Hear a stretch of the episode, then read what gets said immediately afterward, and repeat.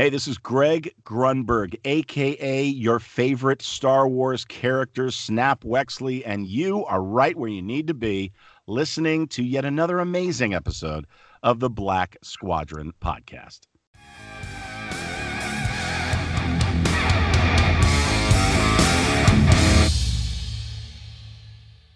Welcome back to episode 46 of the Black Squadron podcast. I'm BP, aka the Brandalorian. Uh, and today with me is Todd. Hey, how you doing, man? You know, I was having a really good day until it just went downhill quickly. About an hour ago, and I ordered pizza, and it was supposed to be like 20 minutes, and then it was 40, then it was 60, and then I saw the lady pull up, not get out of her car, and leave, and then I get a notification that it was delivered when it wasn't. So hot, hot start here. but I'm jazzed to talk some Star Wars. How about you? How you doing?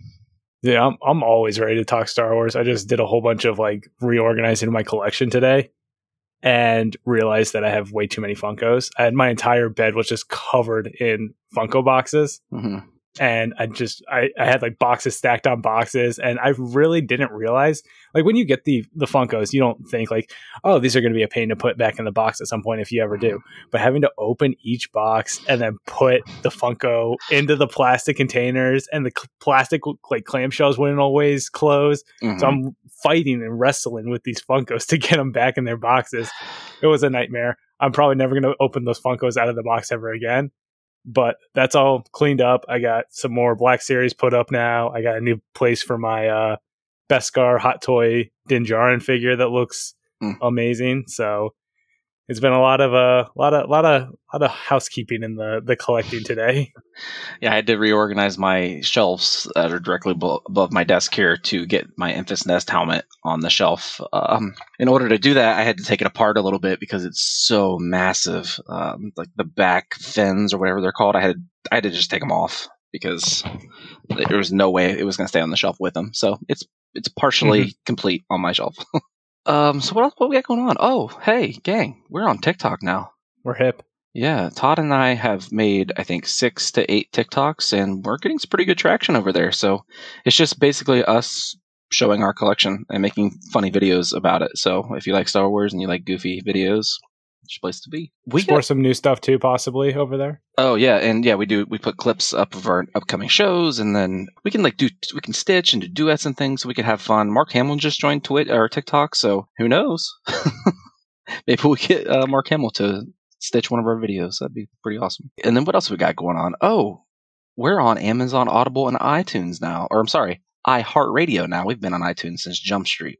So yeah, Amazon, Audible, and iHeartRadio. So big day for uh, BSP.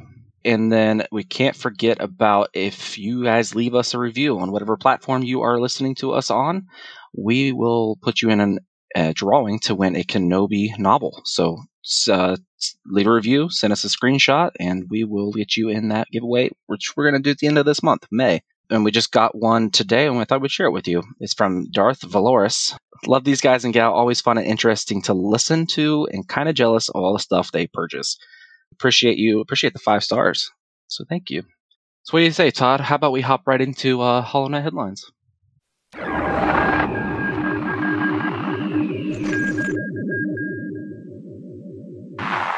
So to kick things off, we're celebrating a birthday recently. Mm-hmm. the maker's birthday, George Lucas. He's so happy. The spry young buck that he is. Is it 77th now? 77. 77 golden years. There's a lot of George love on on the uh, social feeds on the 14th. How does one celebrate a 77th birthday with billions of dollars? I bet you George just had his New Balance on, his jean, dad jeans, and a flannel, and was just like staring at the wall. Or just enjoying life, yeah. Or he was Scrooge McDucking it, and he was swimming in. That's what I'm saying. If I was that rich, I would just Scrooge McDuck it for my birthday. it's crazy to think. 77. I mean, the whole reason we're here is because of him. So yeah, it's it's it's it's crazy to think about all the things that are in our lives that we love that just came from that man's brain. Mm-hmm. That's nuts. Uh, Kenobi still going on. Ewan's doing press for it. He was on Jimmy Kimmel. What did it feel like to put the old costume back on? It was good. It feels great. I have to say, I'm having a really, really good time. the the the costume's probably slightly different, you know, than you might expect. So, um, Oh. but to go back into the role, shall we say, Uh-huh. was uh, is great. It's like it's all still there. It feels good. It's it, there's some great um, it's great scripts and great people to work with, and uh, it is great. I'm having a good time.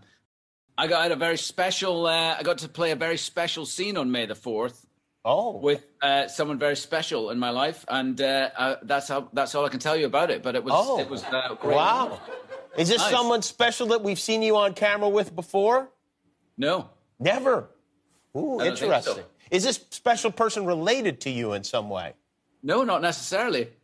A couple highlights from that interview is that he talked about the costume that he's wearing, and he said that it's going to be slightly different than the Kenobi robes that we saw in Revenge of the Sith.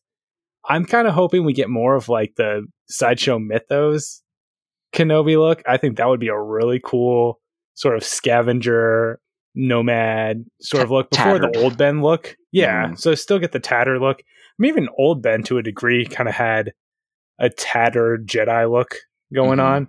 So I feel like uh, before getting to the old Ben look, but still having that staring in the sun, weathered look going on. He's so fun to listen to. I forgot how much I enjoy listening to Ewan McGregor talk. Just speak.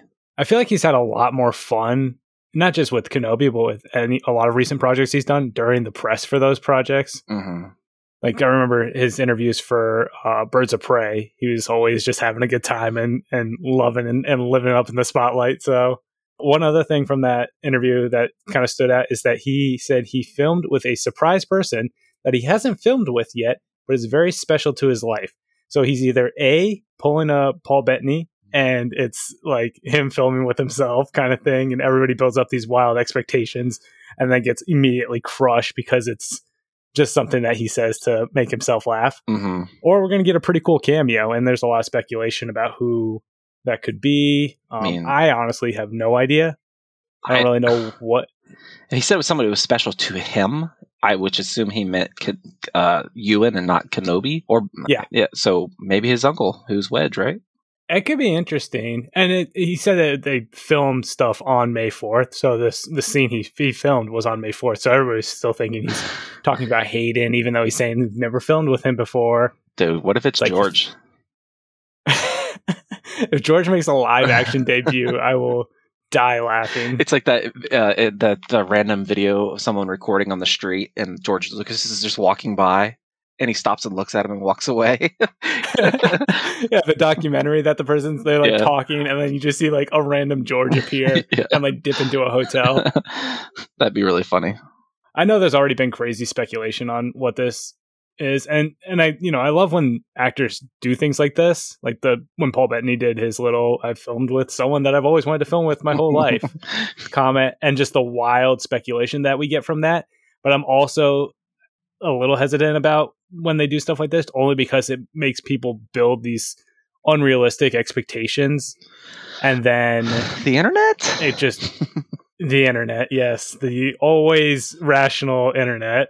So Pretty we'll sure see. they've never overreacted before. no never. And they never create their own headcanon that would cause issues later down the line last little bit of news celebration is getting moved up from august 18th to the 21st to may 26th to the 29th of 2022 this i thought was a little surprising i know some people are already kind of mad about it because they had put in the time off requests and started booking flights and hotels and stuff for August.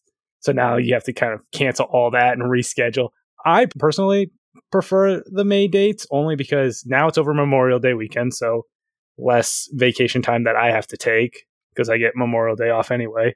That's also super close to Attack of the Clones 20th anniversary. That's like a week off. I think it's a week after. yeah. That's going to be really exciting. Though I'm, I'm excited for Celebration A because I miss the life out of Celebration. hmm and B because it's the 20th anniversary of Attack of the Clones, because it's post the Skywalker saga, post Disney Plus launching. We'll talk about it a little later, but we have so many future Star Wars projects that they could tease and and really make a big deal out of Hmm. during celebration. So I think I think it's going to be a really crazy celebration in, in next May. Yeah, it's gonna be it's gonna be nuts. I think the hype's gonna be bananas because, like you said, there is a ton of stuff coming out around that time.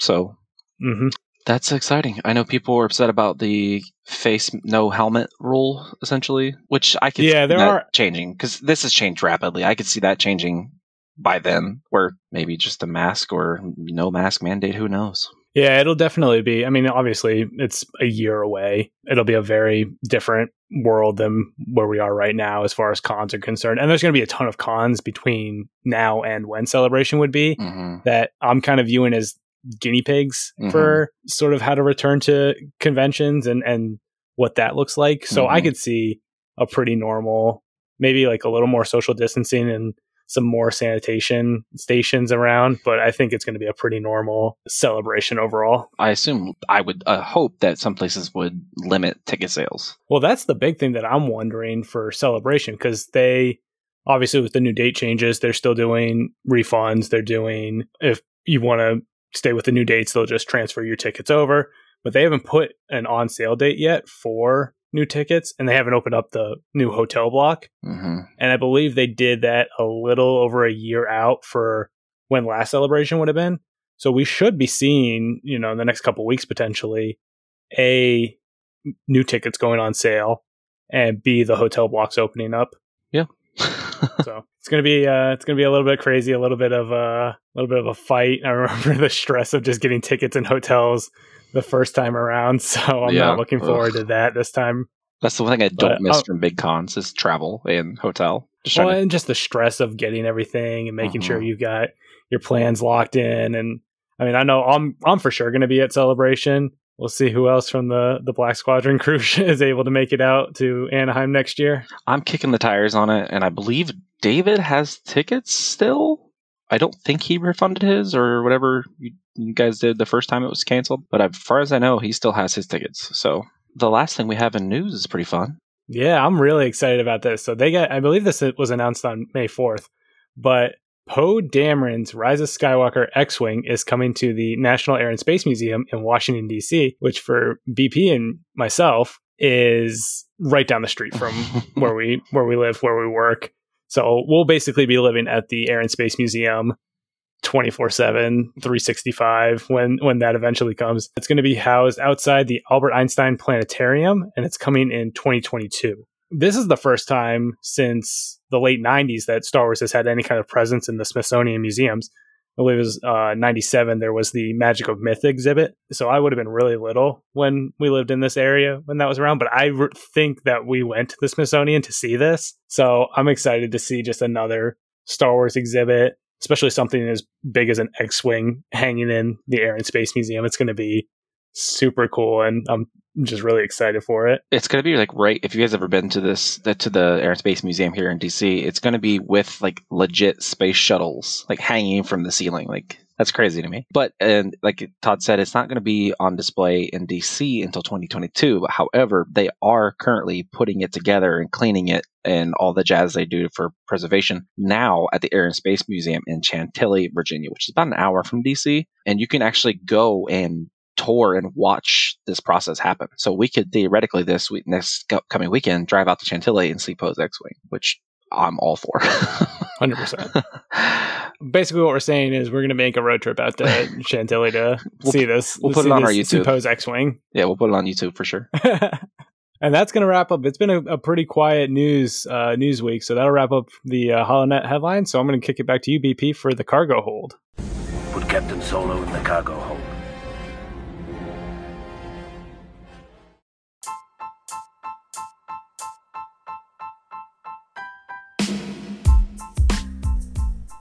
The Cargo Hold segment is brought to you by Skyward Fun Supply.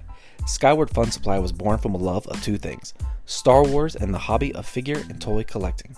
They are a company that truly knows how fun the hobby of action figure and toy collecting is because they are collectors too, with over 30 years of experience in the hobby.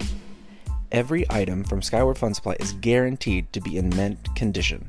Head over to www.skywardfunsupply.com and use code BSP10 to save 10%. All right, gang. Cargo hold. Did you pick anything up this week, Todd? Oh man, did I pick up things this week? Should I go first? Because I only have like three. I was gonna say, why don't you go first because I seem to have a problem with collecting. so I got shockingly the Qui Gon Jinn Amazon exclusive Funko Pop. I ordered it in March, the same time Todd did, but Todd got his like immediately, and mine was quote unquote no shipping date determined. So I assumed I was going to get a cancellation email. Forgot about it for a couple months, and then got an email that it was shipping. So I got it, and it's beautiful. And I, I'm going to do a video for YouTube, our YouTube channel, and it's it's Funko Pop's come such a long way in a short amount of time. It's crazy. But this pop is un- incredible. If you guys don't have it, try to order from Amazon or get it second mar- secondary market because it is a it's a must have in my opinion. I'm not gonna buy pops anymore," said Brandon as he cried slowly. I say Um, the same thing. So I also went to Comic Logic in Ashburn, Virginia the other day to pick up some comics, and I got pretty much all of the Bounty Hunter, new Bounty Hunter series. Let's see here. What did I, how many did I get here? Let me count it out for you. This is the alpha. I got the alpha. I got a variant. I cannot remember who the artist is. This is very helpful content for people listening to this. Uh, I got cover A. I also got the awesome director's cut that has the all black boba. This is really cool, and I did not pay attention to this at all. But it's the story, normal story in color, and then the second half of it is the same exact story, but in black and white, which is gorgeous. As somebody who loves the Walking Dead comics, a, a black and white Star Wars comic is something I didn't realize I needed in my life. And I'll just I won't spoil it for because Todd hasn't read it yet. But just look at that scene, just boba. oh, I'm aware. I think Uh, the director's cut has a couple extra panels too Yeah. that the uh, It's much thicker, original yeah. Alpha doesn't. And then I got the um, action figure variant because these are my absolute favorite Star Wars variants, and it's the black boba. It's handsome. Uh, did not expect to find one of these, a Star Wars Force Awakens blank variant. These would go for a pretty penny on eBay. Got it for five bucks. Can't wait to doodle on that. And then, last but not least, I really didn't expect to see this. I've actually never seen this comic in person, and it's it's available on eBay, but the price is a little high for what the book is, even though he's my guy. But Poe Dameron, Star Wars, obviously, annual number two, and it's this variant of just Oscar Isaac's just smoldering like a tire fire. You know what I mean? looking like the dapper gentleman that he is. and yeah, I think I think that's all I got this week. I feel like we've gotten to the point where like we get stuff, but it blends like when we've got it. Oh, so it's like I got this stuff, but I have no idea when I actually got it. That's I know for so for my big thing, I- we talked about this last week that I, I bought a bunch of stuff on May fourth. I got a bunch of those May fourth things in in the mail finally. So I got my Roosevelt's Boba Fett shorts, which they're like Boba Fett bathing suit bottoms. mhm. Love them. They look. Let me see. I don't. Nah, they're not close enough for me to show you, BP. They look great. I'm excited to have Hot Boy Summer wearing Boba Fett all over the place. I got the vintage collection Return of the Jedi Boba Fett with the correct sensor bar, courtesy of Jeremy over at Skyward Fun Supply. He hooked me up with that because I am crazy and I want to have both the correct and the incorrect version for whatever reason. So I've got both of those now. I've got a whole bunch of Black Series Mando figures that I finally unboxed and, and put up with the rest of my Black Series Mando display. We got some real nice stickers in the mail they're massive. that I got for the for the show. These things are huge. They're four by four, four inch by four inch stickers. And I don't know why in my brain I thought they were going to be smaller than they were, but they we just got them in the mail and they look like legit coaster, like hockey puck sized stickers. So be on the lookout for those. I'm sure we'll give some of those out to to people and to listeners. They are quite nice though. They're the black the Black Squadron logo. So be on the lookout for those. One thing I did do is I was at my parents recently, and they for whatever reason have held on to all the Legos that I had as a child. So I on a whim was like, oh, let me dig through and see you know what we've got in there. I found so many old Lego sets, like 20 plus year old Lego sets from late 90s, early 2000s, probably more early 2000s. But I found my the like original Droid Escape Lego set, the escape pod with the original R2 and 3PO mold. I found the Zam Wesell minifigure because I had her ship from that scene in Attack of the Clones. I found the Grievous Chase minifigure set. So found that, found a bunch of found a Grievous minifigure, found a bunch of Jar Jar minifigures. I have like four Jar Jar minifigures now. a whole bunch of funness. So I'm I'm sure I'm gonna go digging back through those again at some point and try and rebuild some of those older sets because they're they're a lot simpler than the ones now. The Lego sets now are insane to look at mm-hmm. because I literally looked up the instructions for this droid escape and it's like a single sheet of how to build this Lego set and that's like it's it's so simple compared to like the Razor Crest Lego set which had like a thick thick booklet of instructions. I mean, even tiny Lego sets now have like booklets of Yeah. instructions. Like my daughter has a Raya and a Lost Dragon, Last Dragon, Mhm. and it's like a, it came in a baggie. It's how small it is. It's a literal booklet instruction sheet. Yeah. so many Yeah. pieces. It's crazy. So that was fun. fun little walk down memory lane. I I, think I'm going to keep trying to go through and get as many of my old old toys now that I'm collecting my old stuff again. I need to get that uh, holiday Poe from you yes. from the uh, Christmas calendar, the Advent calendar. Yeah, let's see. I've got him right right here Uh, look at him in his little with his little sweater. handsome sweater. He's I love the sweater's got BB-8 on it too. perfect. I feel like you need like that sweater. I do need that sweater, and I will make it if it doesn't exist. I th- yeah, I don't think I got anything else. I was trying to rack my brain. I went shopping, or I went to stores for other reasons, and I stopped by the toy section, and it was just they're pretty bare it, all around us. They did have the Kuiil Black Series when I was there the other day. They had the Hoth Trooper archives, and they had what are those new sets called? They're like tiny. Totally blanking on the names of them. Anyway, they had the Obi Wan and a Captain Rex with their starships, but Oh, the- the mission fleet ones. mission fleets, yeah, and they had the, Yeah. the entire Mandalorian cast mission fleet. It was like twenty five bucks, but they had like fifty of them. So apparently, they put their money in the mission fleet, and it's not working out for at, at my Yeah, I store.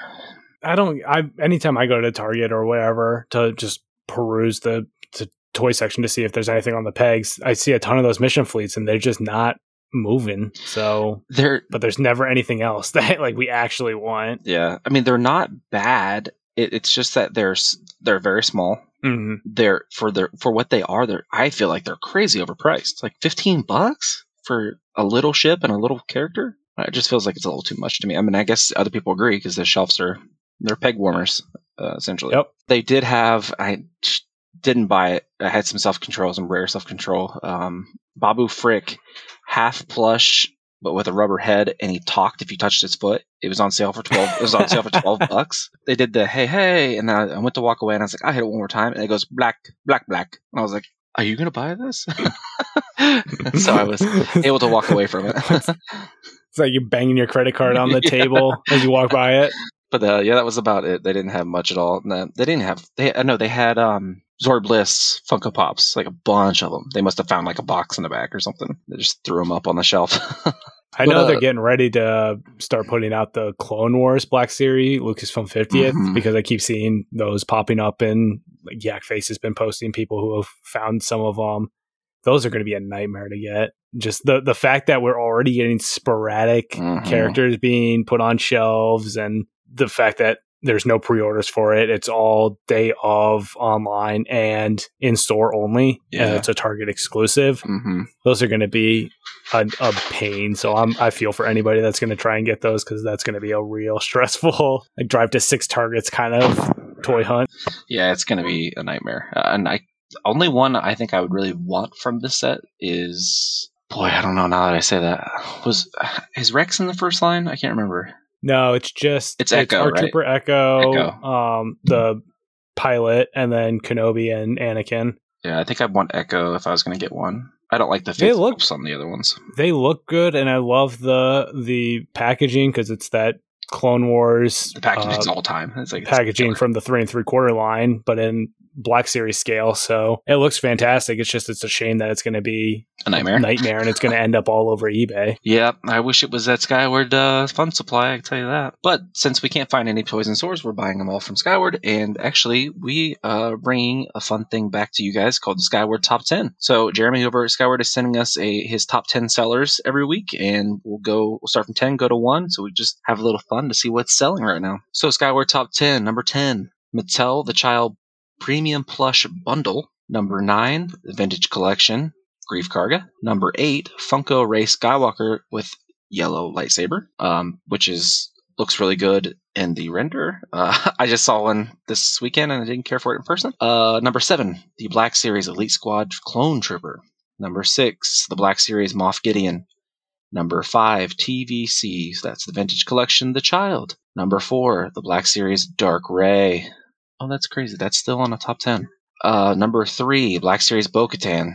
Not surprising. Number two, the Black Series The Mandalorian Electronic Helmet. And number one, which is probably no surprise to anybody, the Vintage Collection Boba Fett Return of the Jedi. I wonder how, if that has anything to do with people like Todd buying two of them trying to get both versions.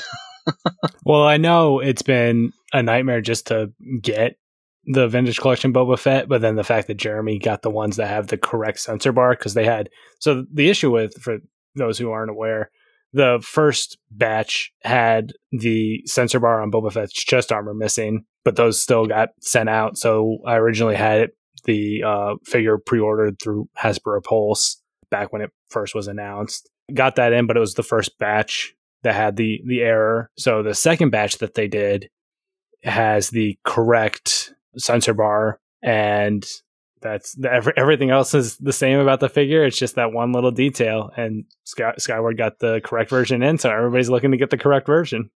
I mean, if it's going to matter to somebody, it's going to matter to Star Wars collectors, right? So, Well, and Boba's such a big seller that I feel like anything Boba related, mhm. it'll immediately sell out, or it'll it'll be a top seller just because the whole reason that Boba exists was to push toys, and uh, there's such a loyal following for Boba collectors.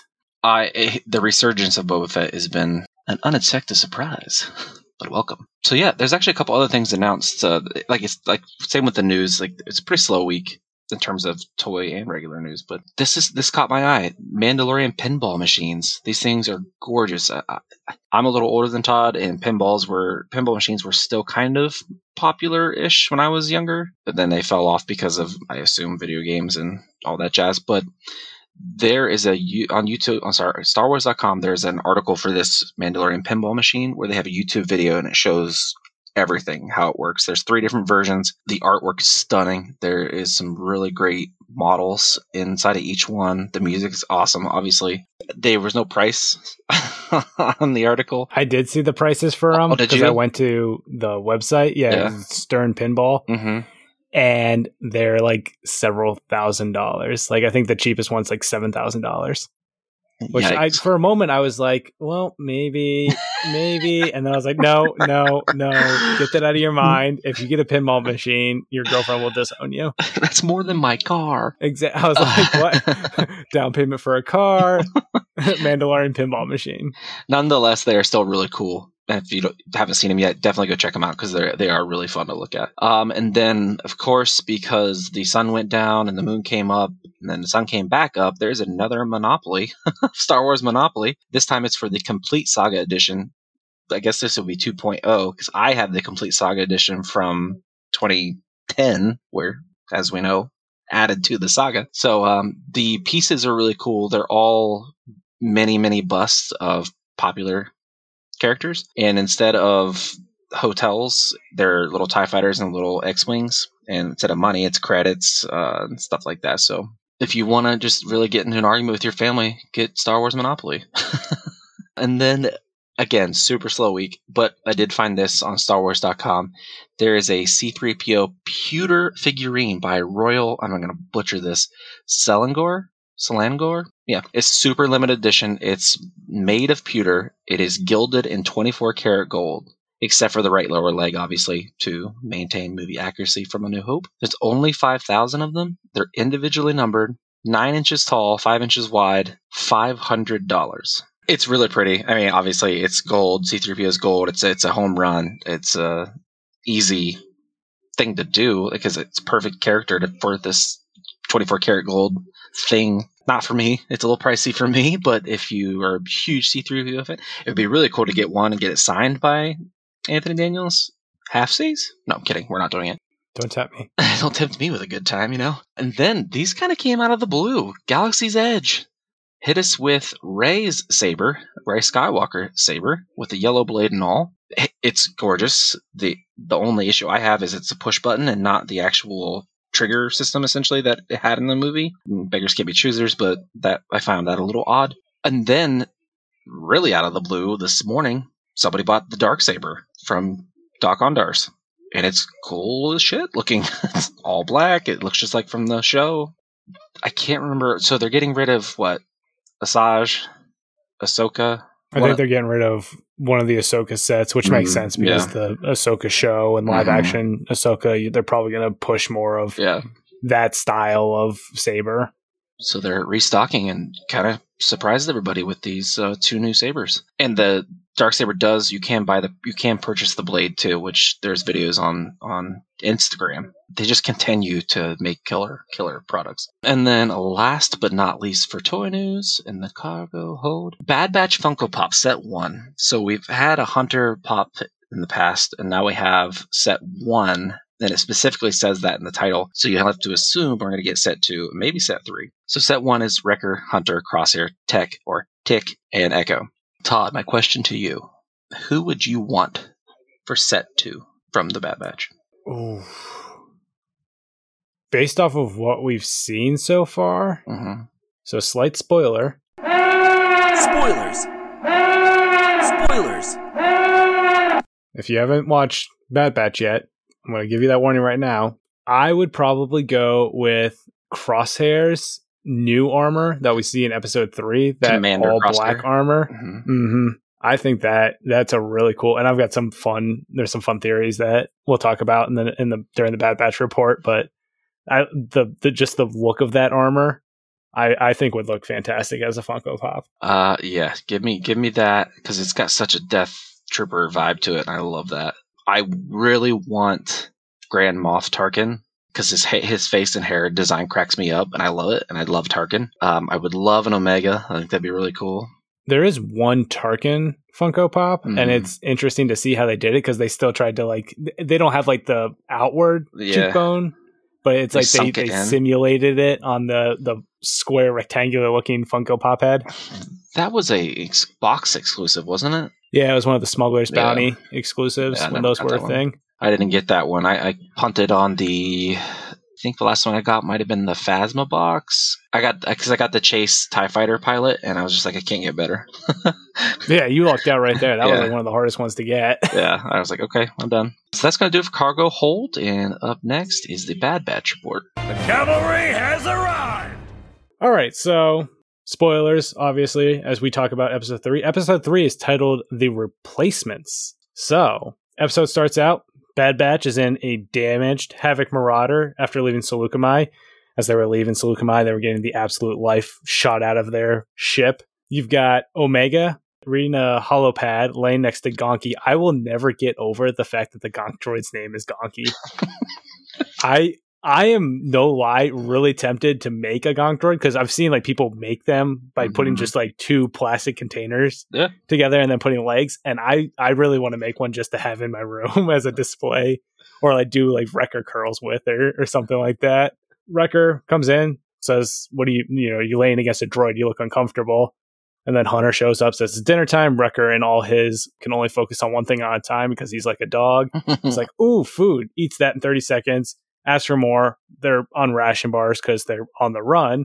So Omega offers hers. Hunter gets is like, no, Wrecker. like she needs to eat. He's kind of, oh, I'm not used to having a child around. Like, I'm sorry. he, Uh, he's the child usually. he's very much like his i love wrecker's demeanor just because he's so no brain cells going on but still also like very much knows what's going on at the same time he's like got that like outward dumb look but he's still like inward smart hmm the lights on the ship start to flicker because of all the damage after leaving Saleucami. Tech is like, don't worry, all the systems are fine. He's focused on finishing a, a scanner to test the functionality of the inhibitor chips because they want to know why. Obviously, they didn't have Order 66 kick in and, and want to kill all the Jedi. The ship suddenly drops out of hyperspace, and Echo reports that they've blown their power capacitor because we need to have some kind of turmoil in this episode to really kick things off.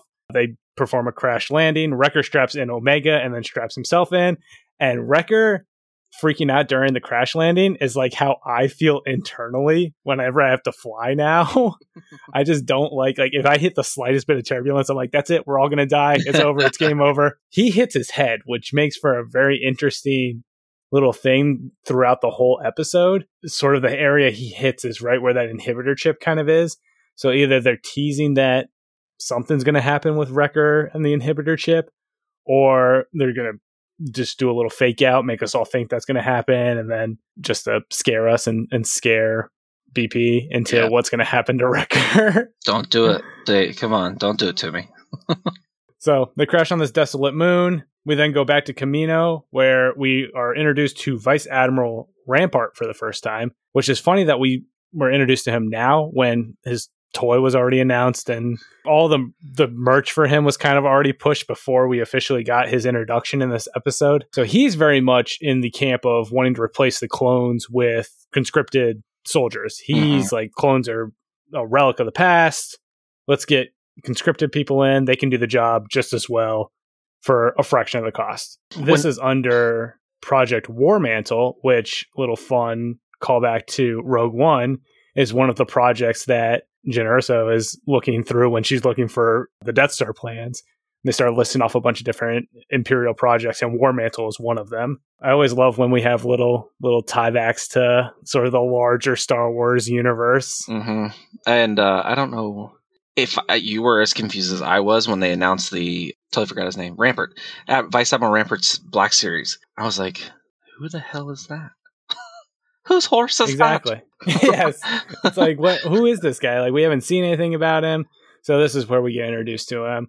Obviously Tarkin has as we as we've seen in the first two episodes is in the camp of replacing the clones because it's costly and not really ideal for the the new empire moving forward and the Kaminoans are like no like we want money please stop Yeah. like stop trying to take all of our contracts and then we get introduced to this first group of elite squad soldiers which I thought okay so they they show these elite soldiers they're decked out in black they look awesome one of them looks somewhat like Iden Versio so everything I saw online was like, that's Iden, it's Iden, it's Iden, it's Iden. And then it's like, well, the timeline doesn't really add up. None of that really makes sense. So it's just another female trooper with a tight, pulled back head bun, which is regulation.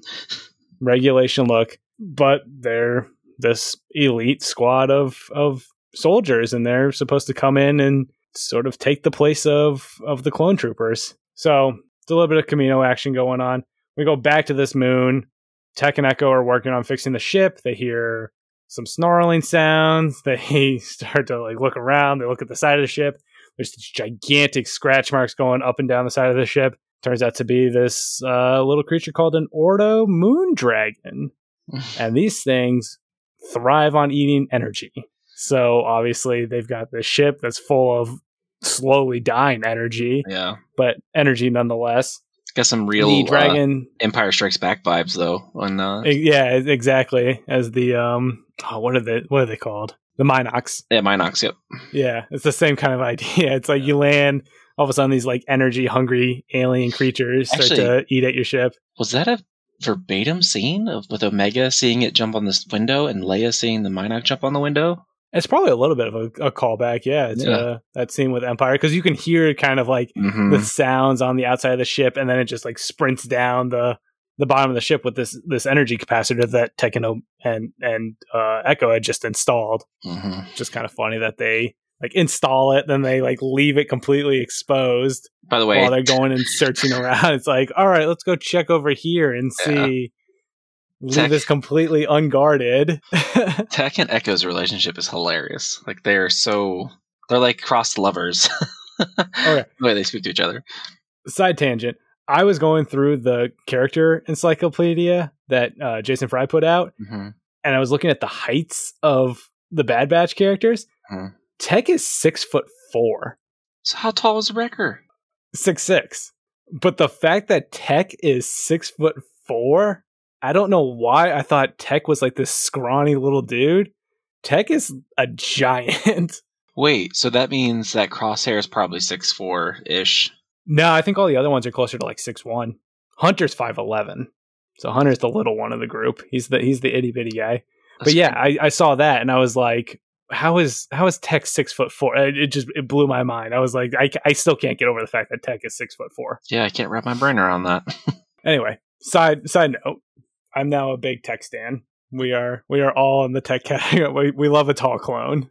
Like I said, Dragon steals the power capacitor, and then they're like, all right, well, that's the last one we have, so we got to go track this thing down. Go back to Camino. Tarkin is observing this elite squad. They're sort of giving their reasons why they're supporting the Empire because this is obviously still in the early days of the Republic transitioning to the Empire. Some of them are just kind of in the mindset like, "Hey, this is a, a roof over my head, uh, A job. three square meals kind of kind of job, so I'll do whatever." They don't think that the Empire is going to be what we eventually see the Empire as this power hungry, take no prisoners kind of mentality government to test their loyalty and to also test whether or not these conscripted soldiers can perform as well as the clones. Tarkin gives them the same mission that he gave the Bad Batch before they were declared traitors and on the run to go to Onderon, take out Saw Gerrera and his forces. So if they can do that and they can succeed where the cream of the crop clones couldn't, then makes the case stronger that they can be used to replace the clones.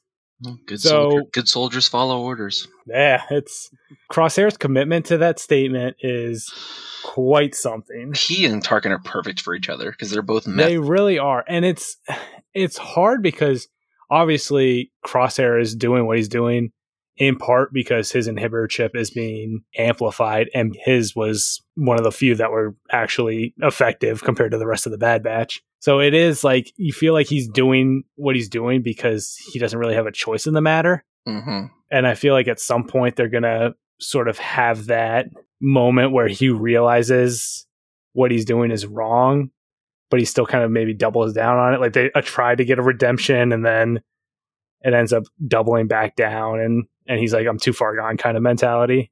Yeah. Uh, yeah, I think Mari said this last week or week before. Time's not real. Um, where she thinks there'll be a come back to the light type deal for Crosshair.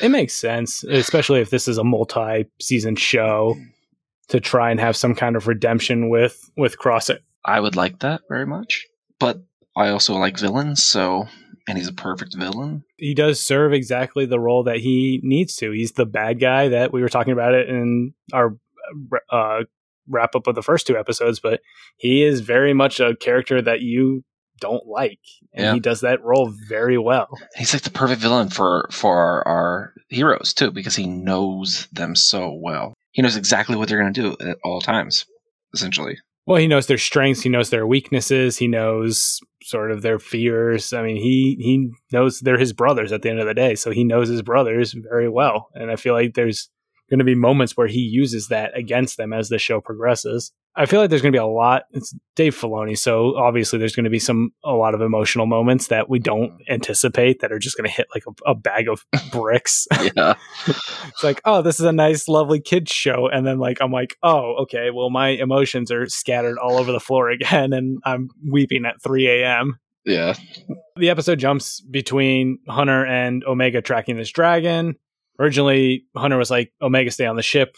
Wrecker, he's got his head issues, like we were saying. So he's on the ship. Hunter wants Omega to stay on the ship. And she's like, Well, I'm one of you guys, right? And he's like, All right, you make a good point. Like, fair enough. You convinced me already.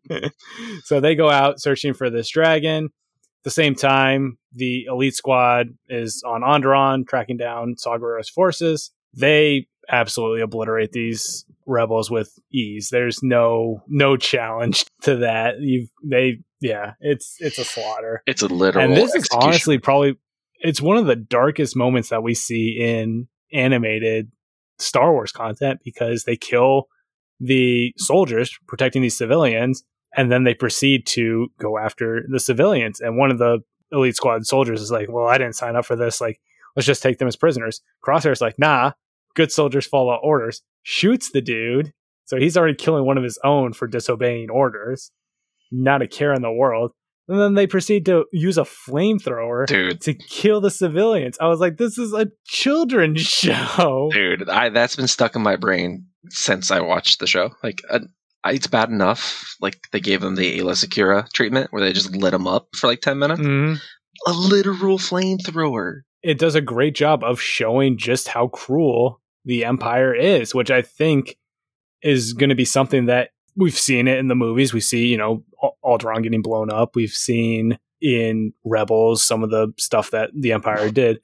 So really driving home that transition from the Republic to the Empire is is huge and I think that we're I honestly think we're going to see more of this as we move forward, more of these darker moments, more of the Empire really just doing bad things. Yeah, I don't imagine it's going to get any brighter anytime soon.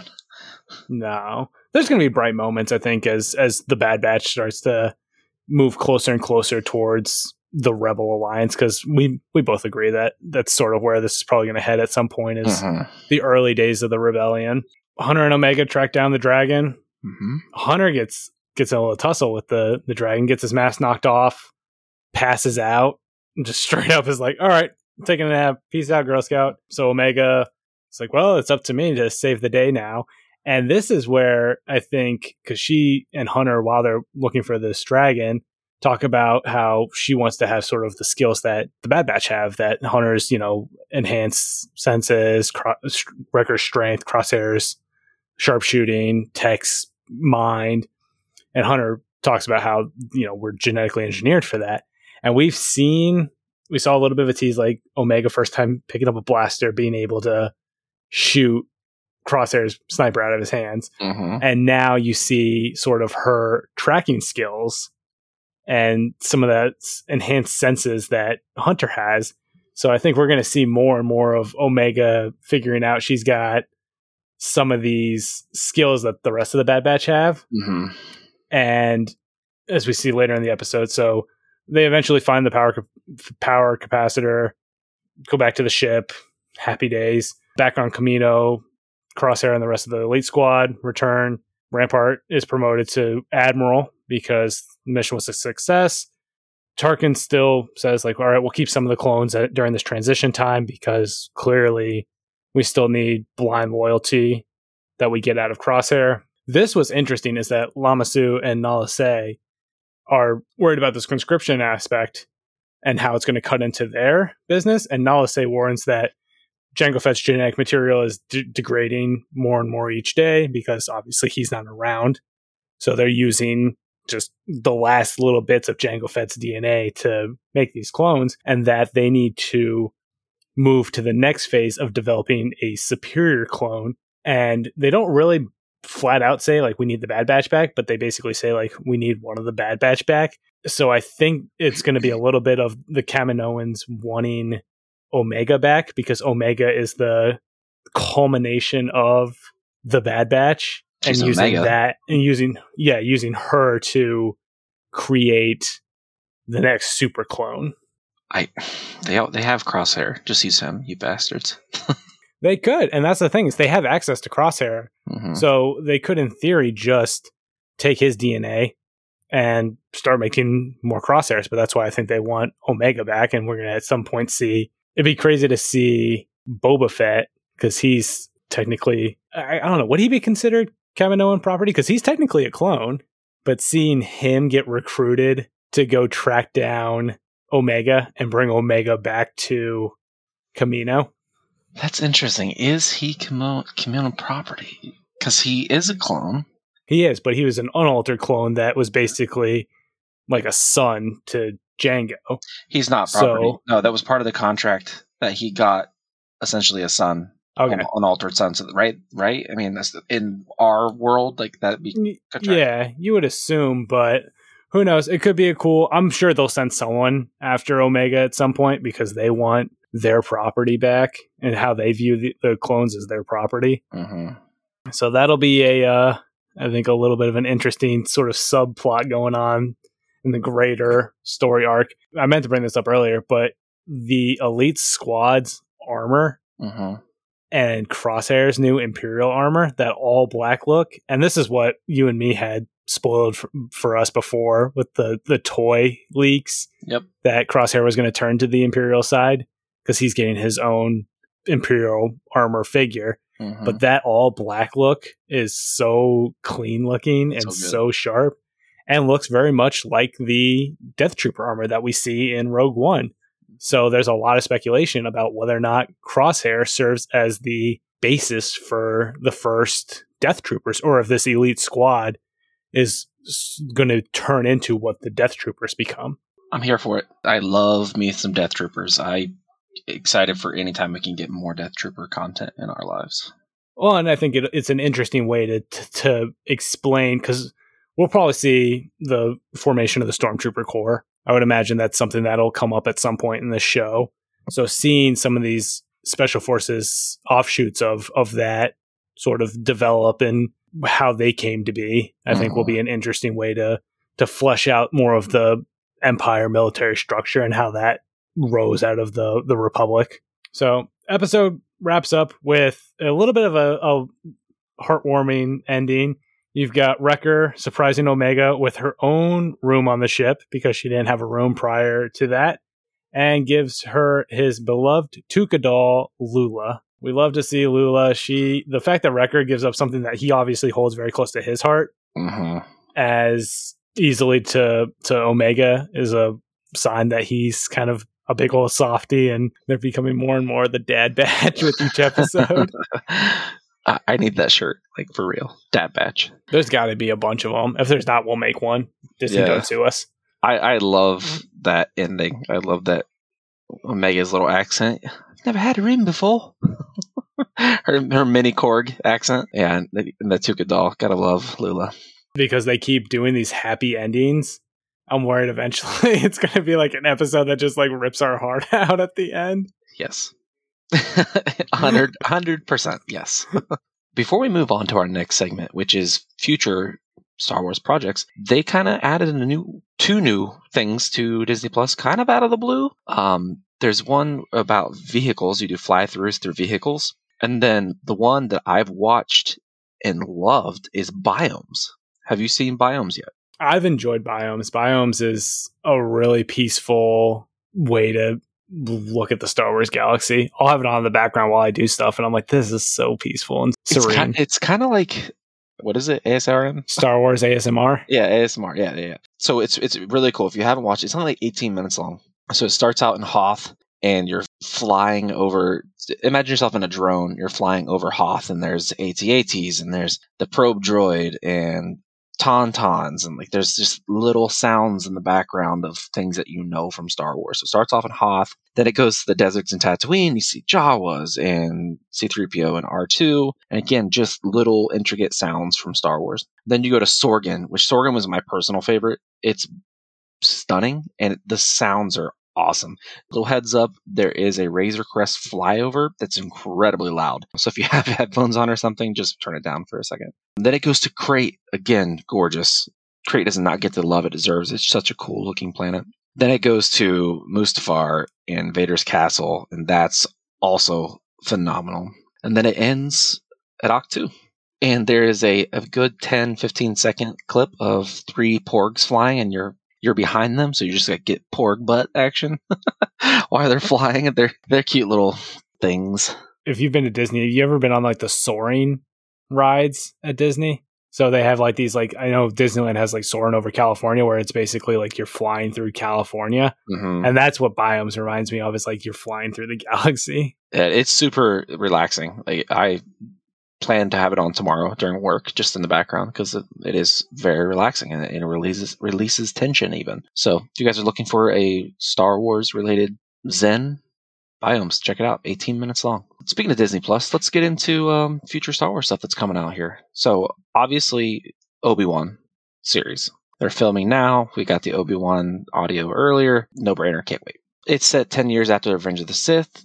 A lot of the cast has been announced, and I'm assuming we're going to get more and more over the time before the show starts because it doesn't start until 2022, right? The end of 2022. I think, yeah. Because I know originally I think it was supposed to come out sooner, and obviously with the pandemic they had to push Yeah. the filming. So they're just now filming it. So I imagine sometime in 2022 we'll we'll get the Kenobi series. And then the other one that we know more and more about seemingly daily is the Andor series. So it's the Cassian Andor from Rogue One. It's going to come out in 2022 as well, and they are filming right now. And we keep getting I feel like leaks every other day of photos. Uh, But the photos, I mean, leak is a strong word. Photos of Star Wars ish things from the set of Andor. It'll be photos of of Cassian in in his or Diego Luna's Mhm. costume and and Short short some sets and and some troopers. Yeah, nothing like super spoiler. Like, oh no, we have the whole ending of the the show Yeah, ruined yeah. for us, kind of Yeah. spoilers. But it is obviously they're they're filming. They're doing a lot of outdoor on location filming compared to Mando or Yeah. compared to Book of Boba Fett. So I feel like that is why we've seen so many more leaks. Yeah, well, I mean, yeah, it's outside, right? People are Yeah. About. Yeah, someone just flies a drone overhead, and you get a whole bunch of set photos all of a sudden. It's a crazy time we live in. So the Andor series is going to be during the formidable years of the rebellion. We'll have familiar characters like Mon Mothra, Mon Mothma, not Mothra. She's not attacking Godzilla.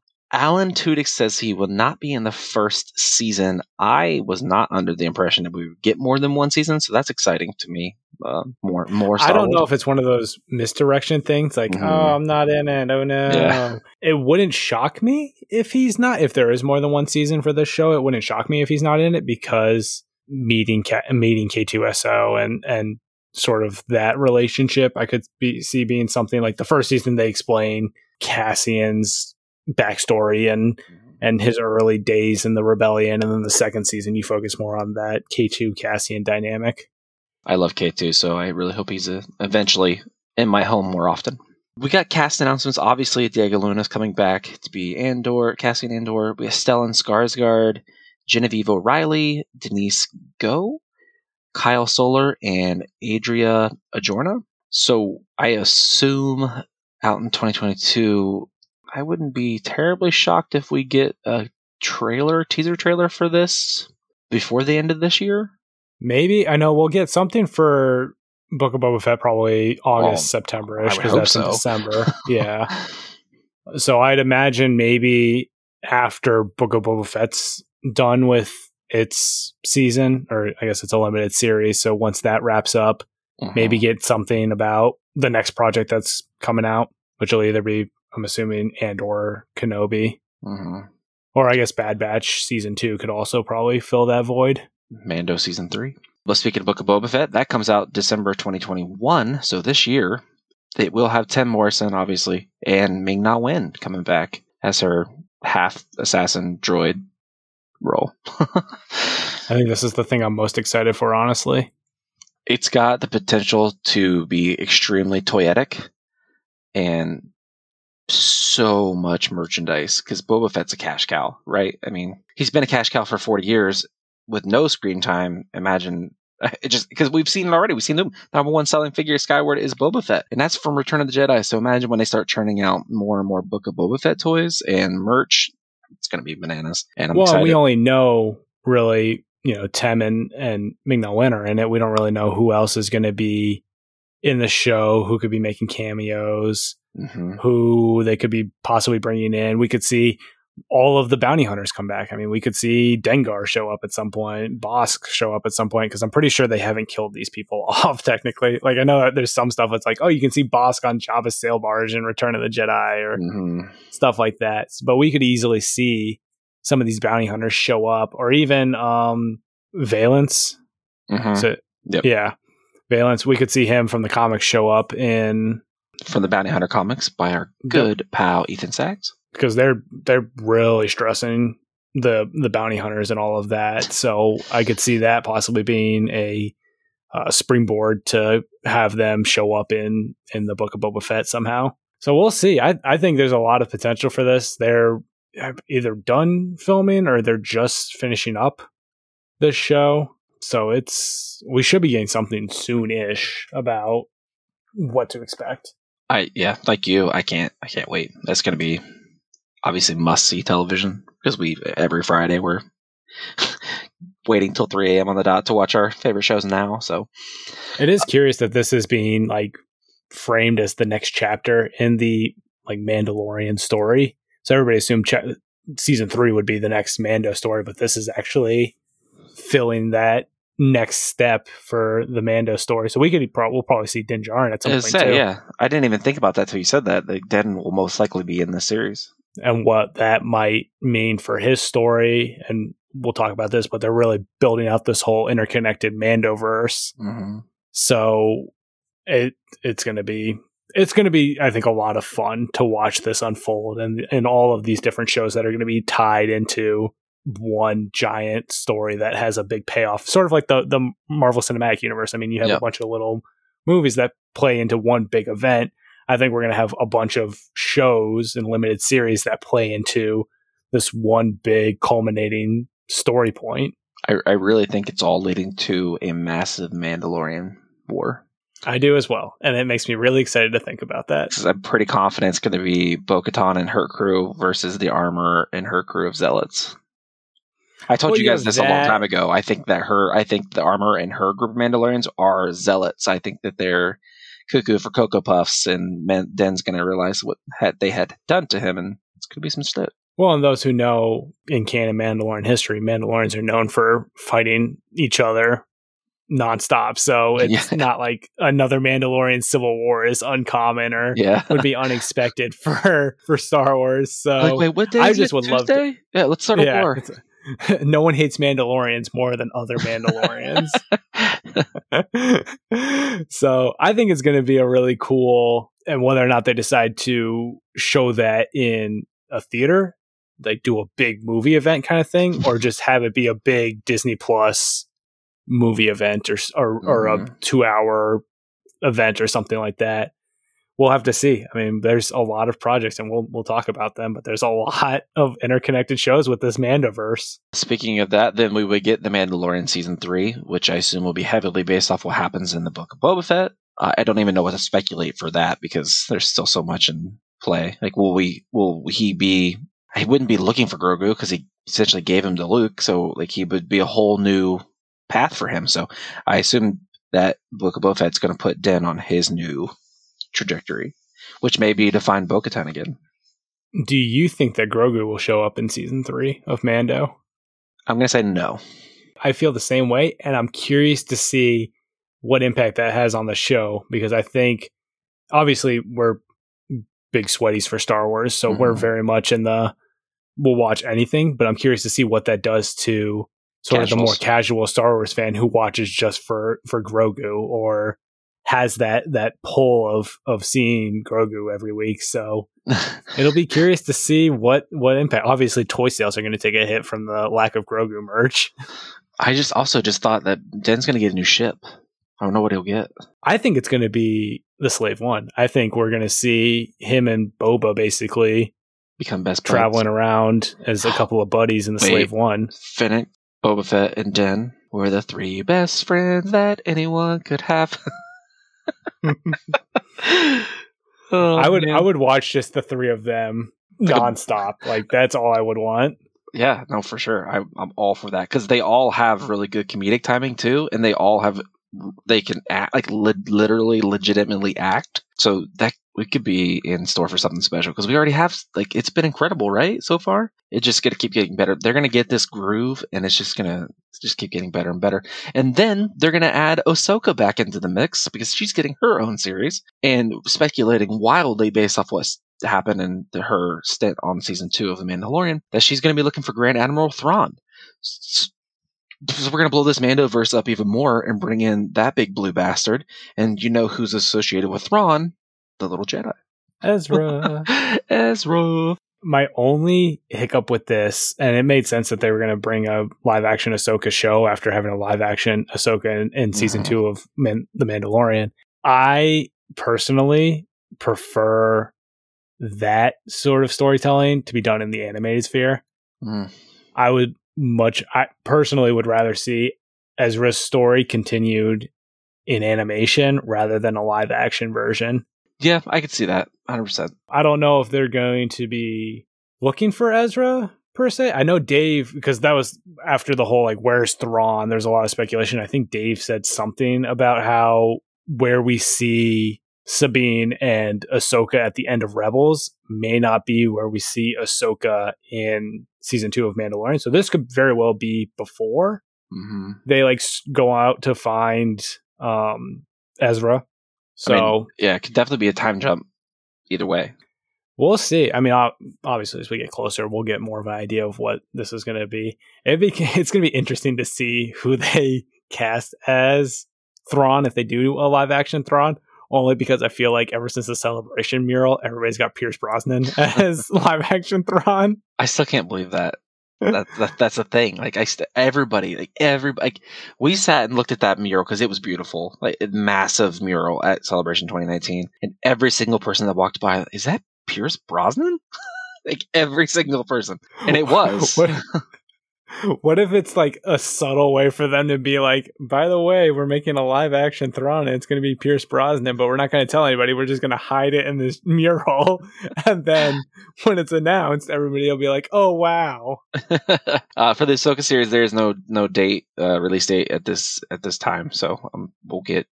I'm I would guess maybe May the fourth next year. They might have some info on that for us. Um, and then next we have which I imagine their plans have been completely rewritten for this one, the Rangers of the New Republic series. They, they were working towards that in, in season two The Mandalorian, and it was going to be Cara Dune, and then I assume the other X Wing pilot I cannot remember the name of off the top of my head. That wasn't Dave Filoni. But uh, yeah, those those plans are out the window now, so I don't know what they're going to do there.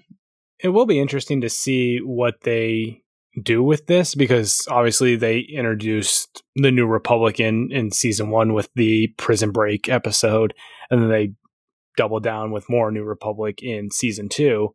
So I'm curious to see how they explore, similar to what we're seeing in the Bad Batch with the Republic to the Empire, seeing the transition from the Empire to the New Republic and sort of that lawlessness that they're trying to corral obviously we saw in season one was it Greef Karga or the client one of the two was like oh no it was Greef. He was like well if you have problems like why don't you go tell the new republic? And din's like no like they're useless. I'm not going to go do anything with the new republic. So clearly there's a disconnect between the authority the new republic has in the inner rim and mm-hmm. the respect that they get in the outer rim so it'll be kind of interesting to see if they take a, I mean, the whole idea of Rangers of the New Republic, if this is sort of a wild Western kind of vibe in this show. Mm-hmm.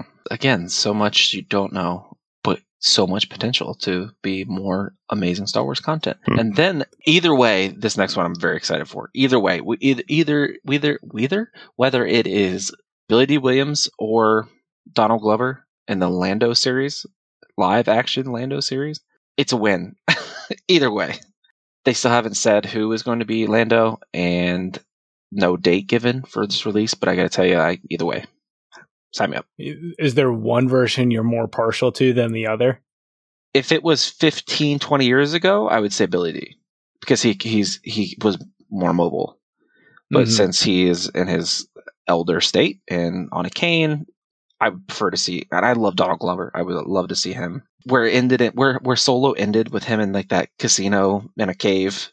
Like just more more of that. Are you kidding? Yeah, I'll take that. I think it would be fun if they took it like a Calrissian Chronicles kind of approach. Oh yeah, where it's an older Lando retelling tales from his youth. Yes. So you get kind of the best of both worlds. You still get that Billy Dee mm-hmm. original Lando, but you get that much more young Donald Glover younger Donald Glover Lando that's able to do sort of the more intense action scenes and and sort of the wild antics. So obviously they have a lot of respect. They work together. You know, mm-hmm. Donald Glover talked to Billy Dee Williams about playing Lando mm-hmm. when he was prepping for Solo.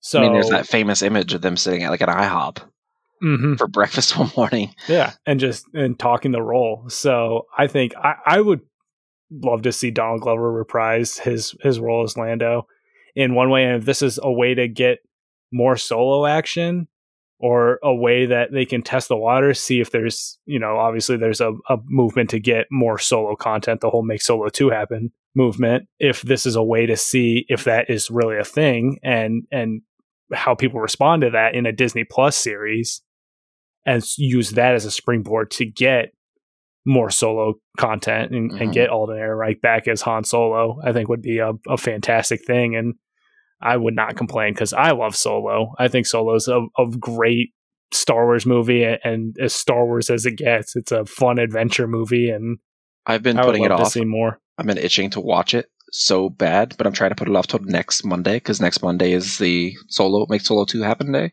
So I'm trying to wait until then to watch it. But uh, every time I talk about it, or if I see something in passing, I, I want to watch it so bad. Like just that one scene where they, after they get off the mud planet and Han's showering and then Chewie steps in. He said, "We couldn't have done this separately." Yeah. Just the whole dynamic of everybody in that movie. I mean, you've got Emilia Clarke was fantastic as Qi'ra. I think Qi'ra is a, a really cool villain by the end of Solo or, or a lost character that yeah. sort of doesn't really know what she wants. And Woody Harrelson. Woody did a fantastic job. Joonas Suotamo was a great Chewbacca. Alden really nailed Han. I mean, he he he wasn't trying to be Harrison, but he still got Han Solo perfect, and in my opinion, a young Mhm. Han Solo. There was at no point when I was in that the theater for that film that I felt like I was watching someone else playing Han Solo or someone trying to be Harrison Ford playing Han Solo. It was he took that character and and made it his own and and uh, gave us a great movie. I went to see Solo by myself. I had nobody that was excited. Like none of my friends were excited to see it. I wasn't terribly excited to see it, but it was Star Wars, so I wanted to see it in the theater. I went to see it. I think I smiled the entire movie. Like I, I absolutely loved it. And then when I left the theater and like talking to people, like seeing online, people were talking about how much they hate. I was like, "What? Did I watch a different movie? It's Yeah. so good." It's it's one of the few movies that I've seen in theaters multiple times that I've left smiling every single time because it's just such a feel good, happy movie. Yeah. I yeah. Uh, please more solo, please. Um, and then more. I know absolutely nothing about this next one. Uh, the Acolyte. So the showrunner is Leslie Headland, which she did. Oh, what did she do? She did something really Rush popular. it's Russian Dolls, right? Is Russian the name Dolls, of the, yeah, Yes. Russian Dolls. She'll write and executive produce.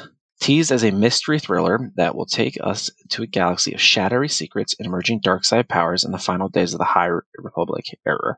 Yes. I I will watch this, yes. Please and I'm you. still way behind on the High Republic, but this is something that I think would be a way to get sort of that older era of Star Wars Mhm. into a, a larger audience than just the books and get it on the big screen. And this is a series, uh, Disney Plus series too. I don't know if I mentioned that. It's not not a movie. And then Visions. It's animated shorts, 2021, so this comes out this year. It's a collection of 10 short films celebrating the galaxy through the lens of the world's best anime creators. So obviously, this is a fresh, diverse uh, cultural perspective of Star Wars. So if you're into anime and Star Wars, this should be right up your alley, right? And I think this is going to open up a lot of people who don't watch anime or don't know what anime is and realize that it, there's some really cool stuff out there that they might branch off into something else. So this is a good learning opportunity for everybody. Uh, yeah, so like I said, this year, some point this year, I've seen nothing about this since they announced it. I don't know if you have. I know, isn't there? There's a a book, I believe, a tie-in book. I think it's called Ronin that was Uh, announced that uh, a little bit ago. Yeah, sounds- so. I believe there's there's a book that's sort of like a tie-in book to this project, but obviously we'll get some more information about this at some point. I think it's a cool way to branch into a different style of animation for for Star Wars. I mean, we've gotten the unique styles in, in Resistance and Clone Wars and Rebels have all had their own uh, style of animation. So bringing anime into that, I think, is really cool. It seems like they've done more recently with Star Wars with with anime and, and manga. We've got the adaptations of a lot of the novels have been made into mangas. So it, it is interesting to see them sort of going with something in uh, animation now. So that's, that could be some good stuff. Um, then we have a droid story. There's no release date on this one yet.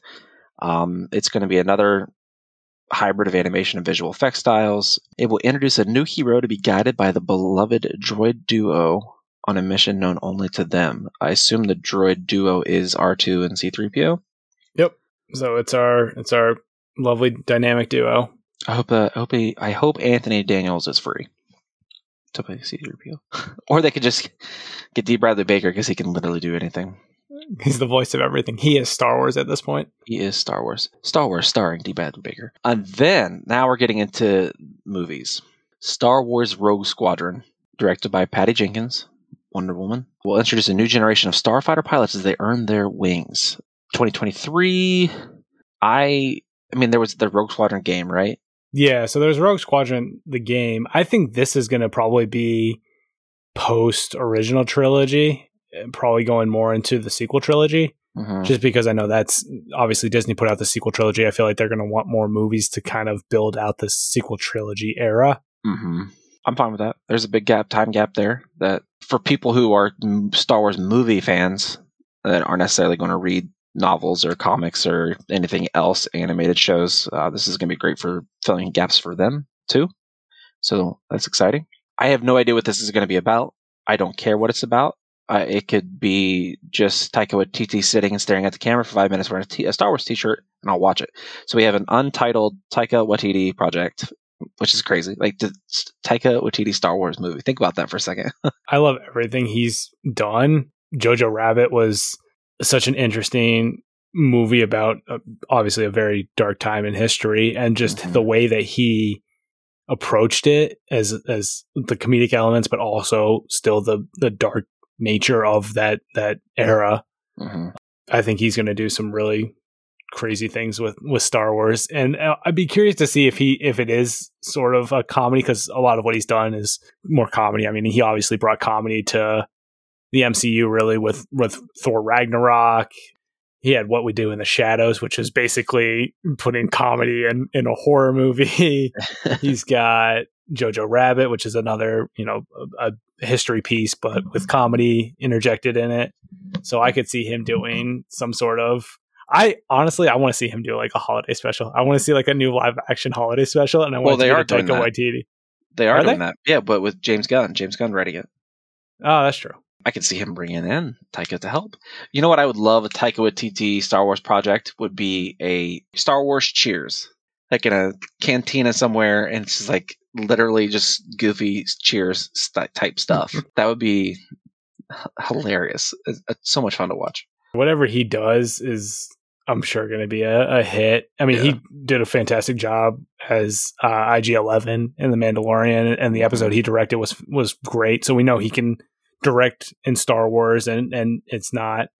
It doesn't feel out of place. Like he obviously has comedic elements in the episode he directed, but it's still very much blended in with the rest of that season. And he directed the finale, so he Mhm. really took everything from that season and, and gave it a, a good send off. Yeah, um, we're all Taika stands in this podcast. So, and then the the Rian Johnson trilogy. Still, we can't like, is it or isn't it? But as of right now, it is happening. No date, no idea what it's about. He says they're still working on it. I mean, I don't. I feel like this is going to be. I wouldn't be opposed to seeing him. Uh, Last Jedi isn't necessarily my favorite Star Wars movie, Mhm. but I think he's still a fantastic director. I mean, Knives Out is a great movie. Some of the other films he's put out are are fantastic films that I really enjoy. So I wouldn't be. I would like to see him be able to do something in Star Wars without really any constraints. Like obviously doing the Last Jedi, you still have to play in the res- the sort of restraints of the sequel trilogy. So Yeah, I mean, he had he bookends. has- like he had, he Yeah. had to make, he had to fit, he had to fit ten pounds of taters in an eight pound sack. Yeah, basically. I mean, he's got stuff set up for him in Force Awakens, and then he has Rise of Skywalker afterwards. So he has to sort of bridge what he's given and lead it into something that may or may not have been picked up in Rise of Skywalker. So I'd like to see him be able to have sort of a, a whole sandbox to play around with, you know, create his own characters, create his own rules, and just go at it and have fun with it. If it ever happens, I'll watch it. and then lastly, an untitled, no date given, no idea what it could possibly be about, what era, whatnot, but a Kevin Feige movie. Who Kevin Feige is the MCU, like he's the guy who gave us all that. So sure, I, that's all I got to say about that. As Forrest I, Gump was gonna. I, I think it'll be good. It's always funny because anytime, like, once he was announced that he was doing something with Star Wars, everyone was like, "Oh, he's going to take over from Kathleen Kennedy." And it seems like Mhm. every like there was just an article that came out recently. I know I saw it over on Star Wars Newsnet, but someone did an interview with Variety, and they're like, "No, Kevin Feige's not taking over Lucasfilm. Like he's very much still committed to the Marvel Cinematic Universe. He's just working in Star Wars now too. Like he he doesn't want to take it over. He just wants to play around in it, which I don't blame him. I mean, who wouldn't want to have the chance to direct something in, in Star Wars or or leave a, a, their own mark on the Star Wars galaxy? I want to. so yeah, I think that's everything that we know so far about what's coming up, uh, Disney Plus, and then movies and things like that. So um, this is a little longer than we've been doing here since we came back from our break. So I apologize if it was too long for everybody. Uh, um, it's it's us having a, having a good time talking Star Wars. One last thing before we uh we wrap this all up. Do you think that will continue? Because a lot of these have obviously they're in Disney Plus and and sort of the streaming sphere do you think that we'll see a lot more of Star Wars go to the Disney Plus route because it's been so successful, especially with, you know, movie theaters not really being a thing for the last two years? Or do you think that we'll see a shift back to having a lot of Star Wars content come to us via movie theaters? I don't see a future where they stop pumping content into streaming services. Many, many st- uh, theater franchises closed permanently during the pandemic. And that might not sound a lot to like people like us who live in a major city where there's a billion options to see a movie. But there are places throughout the country, or we'll say country because we're in the US, that their theater shut down and that's it. Like my hometown had one theater in it and it shut down and there was nothing. So I don't see them. It's easy money. You know what I mean? Like they, they obviously spend a ton of money to make their projects, but it's easy money to put it in front of people like this. So I don't see them taking a revenue source away, if that makes sense. Oh, I agree with you 100%. I don't think they would ever not put stuff on Disney Plus, but I'm wondering more if Disney Plus will sort of be the, the, the playground for a lot of these projects. Like, would we see maybe Rian Johnson's trilogy on Disney Plus or Taika's film on Disney Plus? Or do you think that they would still have the big movies in theaters and leave Disney Plus for the series? I think it's still too early to tell based off how everything's going with the pandemic coming to an end and how movie theaters are going to work. You know, it's it's it seems like they don't even know the theaters of how exactly it's going to work. Are they going to sell full theaters again? Are theaters going to make it out of this? Are people going to want to go back to theaters? I I personally do. I love the the movie theater. Going to the movies is my absolute favorite thing to do. I love the whole thing. I love I love trailers. I love the the seating, the sounds, everything theater wise. Like some of the greatest moments ever in a theater when in when Captain America spoiler when Captain America picks up Mjolnir in the theater and the whole theater loses their freaking gourds. Lifelong memory. Like when Bruce Willis shoves Ben Affleck into the ship and they're yelling for him, cried like a baby, you know, in the theater. so yeah, I hope it comes back. I they're definitely going to keep blockbusters in in theaters, and but I could also see them doing a joint thing with their streaming service. Why wouldn't you? Well, we've seen, I mean, Black Widow is coming to Disney Plus as like a premiere Allegedly. access thing. Allegedly. I'll believe it when I see it. It's July now, right? Is that yeah. what the yeah. Oh but they're God. doing like that with the premiere access where you pay 30 bucks and you can watch it at home or you can go see it in a theater. So I'm wondering, you know, will they keep that option moving forward?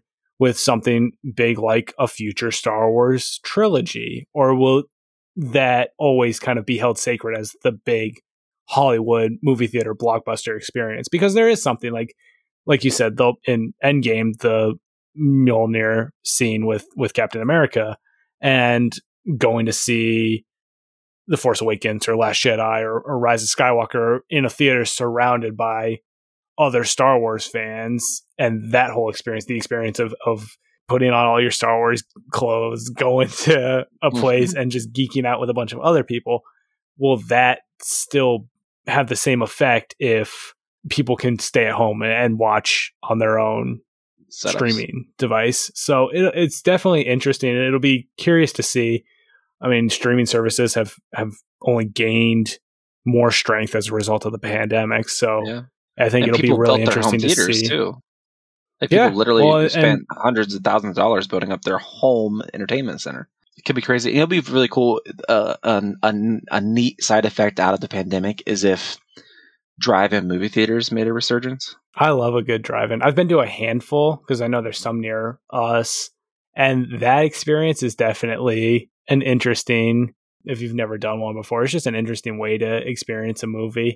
But it is still kind of that that weird experience where you're in your car, you're not necessarily surrounded by other people. So it's the same thing, I mean- like you know, staying at home and sitting on your couch watching it. You're surrounded by people in their cars, but I mean, my car is Star Wars themed, so just have a big sign on top of your car that says Star Wars fan. Star Wars guy right over here. I think it's gonna happen both ways. I think they'll do the blockbusters that we're used to, and then have the option to purchase it on Disney Plus too.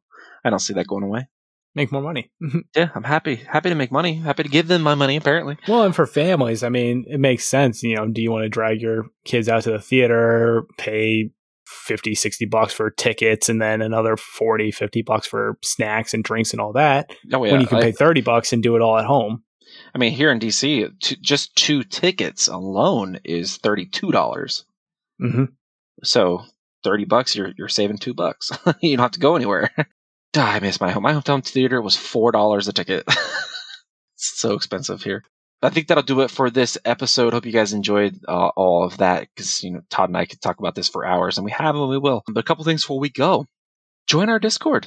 It's it's a lot of fun. It's basically just me and Todd posting pictures of toys and artwork over and over all day long. That's where we post our breaking news first, and then we post on social media. It's just because it's so simple to just. If you've never used Discord and you're confused by it or you're scared by it because it looks like a lot, it's it's super helpful because we have channels for everything. Like we have there's a like say there's a comic section and each and inside that section is a subsection for each comic Darth Vader, Star Wars, High Republic, Dr. Aphra. So if you're looking for a specific thing you want to talk about, we have a section for that.